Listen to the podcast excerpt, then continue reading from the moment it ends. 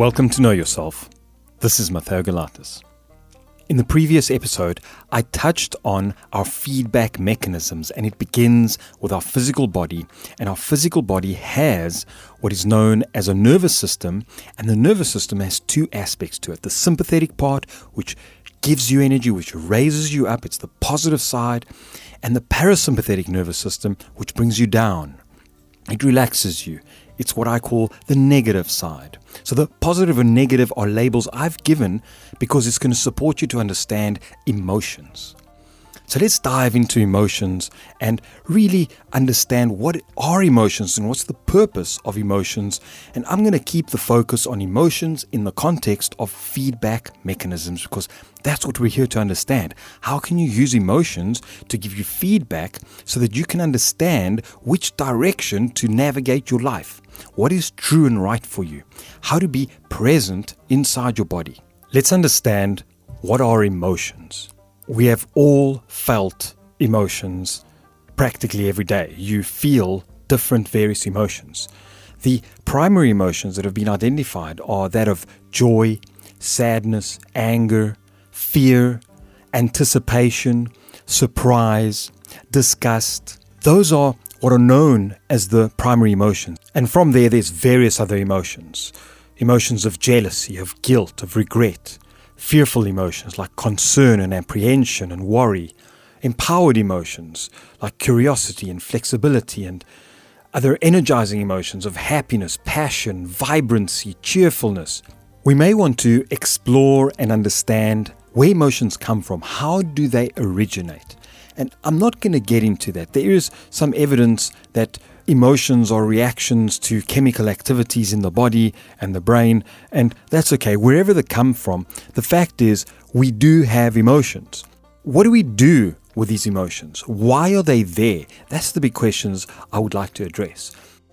I would like to suggest that emotions are there to give you feedback, to tell you when you're congruent with your life or when you're not, when you're making the right decisions or when you're not. Let's continue the example from the physical body. In the physical body, I said that there's two sides of the nervous system. The sympathetic nervous system that brings you up, where I call the positive side, and the parasympathetic nervous system that brings you down, the negative side. Now, similarly with emotions, we have positive emotions and we have negative emotions. And it's important to embrace and embody both. Both sides are important. And we've, for some reason in our society, we've taken on the belief system or the idea that it's good to have positive emotions and it's bad to have negative emotions. So let me avoid the negative emotions and push them away, and let me try to achieve positive emotions. But all of us in our life have very likely experienced that this is not possible. It's not possible to have a one-sided life where you're only having positive emotions, because every day something happens that causes some negative emotion to happen. Now, why is this so? Why do we go from positive emotions to negative emotions? And as we try to pursue happiness and we try to have this one-sided life of joyfulness and freedom and openness and all these great emotions, these good feeling emotions, and all of a sudden these negative emotions come into our life and bring us down, and then we feel bad and we feel anger and we feel we shouldn't be like this. But the truth is, all emotions are necessary. All emotions are important to be embodied and embraced. Let me take the analogy of using color and light. Consider this. If you look at the entire color spectrum, when we look at the main three primary colors, red, blue, and green, they contain all the colors that we're able to see. So all the colors that are available to us are contained inside the three primary colors of red, blue, and green. And it's been shown that when you bring red, blue, and green, when you bring these colors together, then you start having white light. When you start taking these colors apart and causing separation of the colors, then you have darkness.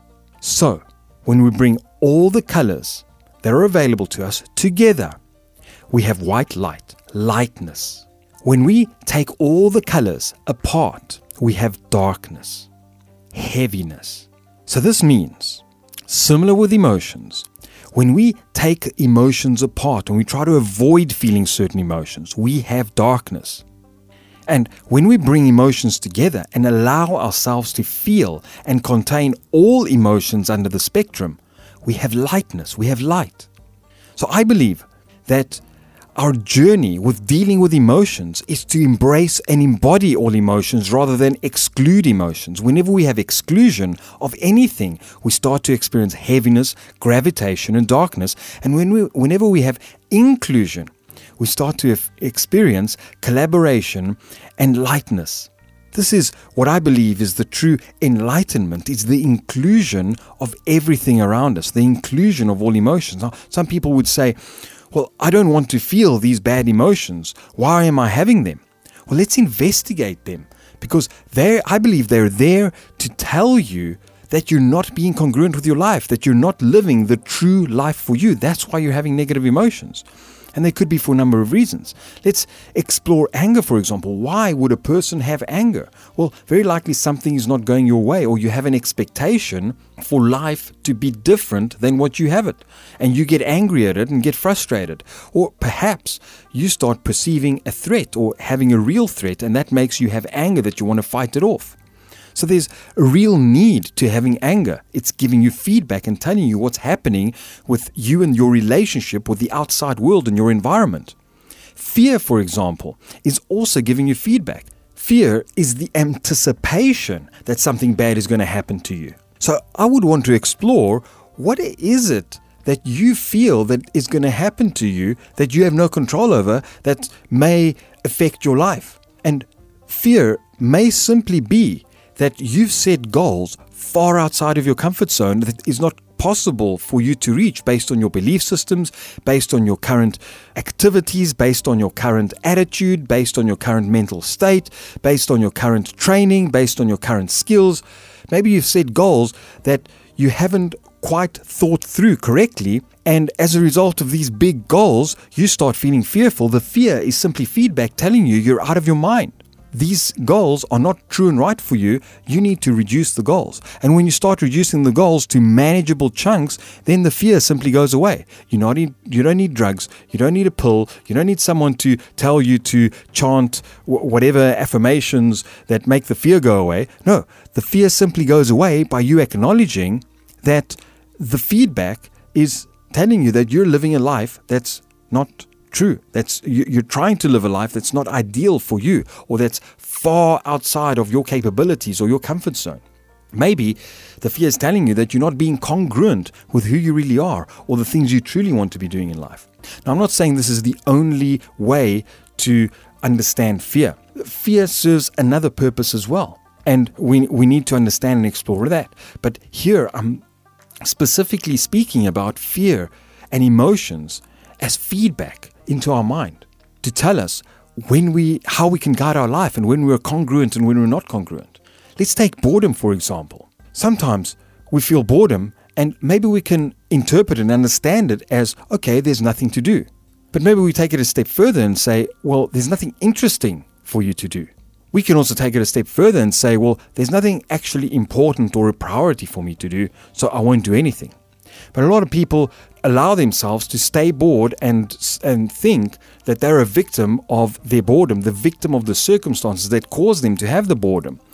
I've experienced with many people that the cause for boredom is because they're not allowed to be themselves, they're not allowed to do things that they truly want to do, and they're bored. And you might take a child that's bored and sitting there, doesn't know what to do with himself or herself, and a friend comes over and says, hey, let's go play, and the child has energy and goes and plays and has a wonderful time. But a few minutes ago it was bored. So it's a matter of perception and a misunderstanding that we have nothing to do or there's nothing inspired to do, but what the child really wanted was some company and a friend to go and play with. Maybe you're a man out there and you're sitting at home and you're bored and you're like, I don't know what I'm going to do. And you may have experienced sometimes that you get a text from a lovely girl you've been pursuing, and she says, hey, why don't you come over? All of a sudden, you're not bored anymore. You're excited. You're enthusiastic. You're energized. You're ready in 5 minutes, and you're out the door, full of energy, not bored, not lethargic, not lazy, not passing time, there's a motive for you to get out there and have energy and do something. So the reason for boredom is, the solution to boredom is that we need to go out and find something inspiring for us to do, something that energizes us, something that fulfills us. That very thing that we're looking for is found inside of us. We know what we want to be doing, but for some reason we believe the outside has created some restrictions. We believe that our parents have told us we need to be doing something different, but the truth is we need to be doing what we're here to do. And that will annihilate boredom, that will annihilate fear, that will annihilate frustration, that will annihilate all these feelings that we feel about ourselves. I've worked with people that have had depression. And there's many layers of depression, and some people are in deep depression and some people are in mild chronic depression. Essentially, people with depression, I've noticed that they for some reason have the belief system or the conviction that they cannot live their own life. They cannot do what they truly want to do. So they're depressed. They've suppressed their emotion, and they're living in depression. It's the suppression and the close down of emotion, their entire energy center, because they're not able to go and use their life force. They're not able to go and use their energy. They're not able to use their skills, the true skills that they're here born to do, their creativity, their imagination, their power, their true perception. If they haven't been allowed by their authority, their parents, the school system, governments, whoever it is that they believe is limiting them or preventing them from doing what they truly want to do, and they've been cut off from the very aspect of themselves that wants to go out there and do what they're here to do. For example, an artist might have been trained to become an accountant, and he really didn't want to be an accountant, but because his dad was an accountant, off he goes and he becomes an accountant, and he's truly unhappy and depressed and sad and having all these feedback mechanisms of emotions telling him, listen, dude, this is not you. Go and do your art, because that's what you're designed to do. That's what you're here on the planet for. But people don't know how to pay attention to their own feedback system, and they go to a doctor, and what does the doctor do? He gives you pills and prescribes you some kind of a prescription of drugs, saying, oh, there's something wrong with you. You have depression, you have sadness, you have some kind of chronic mental condition, and I don't believe it's any of that. All of that can be solved. All of that can be resolved when you understand the principle of using emotions as feedback. And that's what we need to embrace and embody, and I believe this can take us a little step further towards our liberation as human beings, and us as human beings living our potential. There's so many people in the world not living their potential and not being true to themselves and not doing what they're here to do and what they're designed to do, and not accessing and embodying their creativity and their natural skills and talents. And as a result of this, what do? They shut down because they think, oh, I'm not supposed to be doing that. I should be doing, something else, what my parents told me to do or what some aptitude test said. No, go inside yourself and find what is it that you're here to do, and go and explore that. Go and do that. That's what you're here to do. And your emotions are simply giving you feedback. The other side is possible as well. Imagine your children are so excited. They're 2 and 3 and 4 years old, and they're playing around, and they're getting excited and more excited and more excited and elated and out of their bodies, and they start screaming and they start getting too much. What do you tend to do? You calm them down. You say, keep quiet, calm down, relax. Why do you do that? Because you've had your experience. You know that they might get hurt. So too much happiness, too much of this elation, too much of this excitement can lead to danger. So what do we do as a feedback mechanism? It means you may be getting outside of your body, you may be getting too happy, you're not present anymore, and something can go wrong. And this is what happens in our lives when we think, oh, something goes wrong. It's Murphy's Law. I was happy and I was having a good time and everything was going well, and all of a sudden it all came down. This is because pride is there before the fall. So when we're excessively stepping into a false persona, a part of ourselves that's too happy, too exhilarated, too elated, too proud, and you're not being your true, authentic self, connected to your heart, being present, connected, what happens is something will come and will take you down and bring you back down, so you can see things as they are, not see things through your relation. And this is a very important point that many people don't understand. They're trying to pursue happiness, and they kept being brought down because they're trying to pursue a false illusion. And we've been sold many false illusions out there, and it's time to bring us back to reality, to what our true reality is. You will find your true joy, True joy, not happiness, not some kind of an ideal or a fantasy life or anything like that. You will find true joy within yourself when you're doing that which you're born to do. And that's the big message I'd like to bring you. Pursue the life that you're truly here to pursue. Thank you very much for joining in this episode. I'm ecstatic to have shared this information with you. In the next episode, I'm going to expand and speak about thoughts. Take this in and embody the perspective that your emotions are there to give you feedback. There's nothing wrong with negative emotions. We're not only here to pursue positive emotions, we're here to embrace both. And when you do, you have the experience of lightness.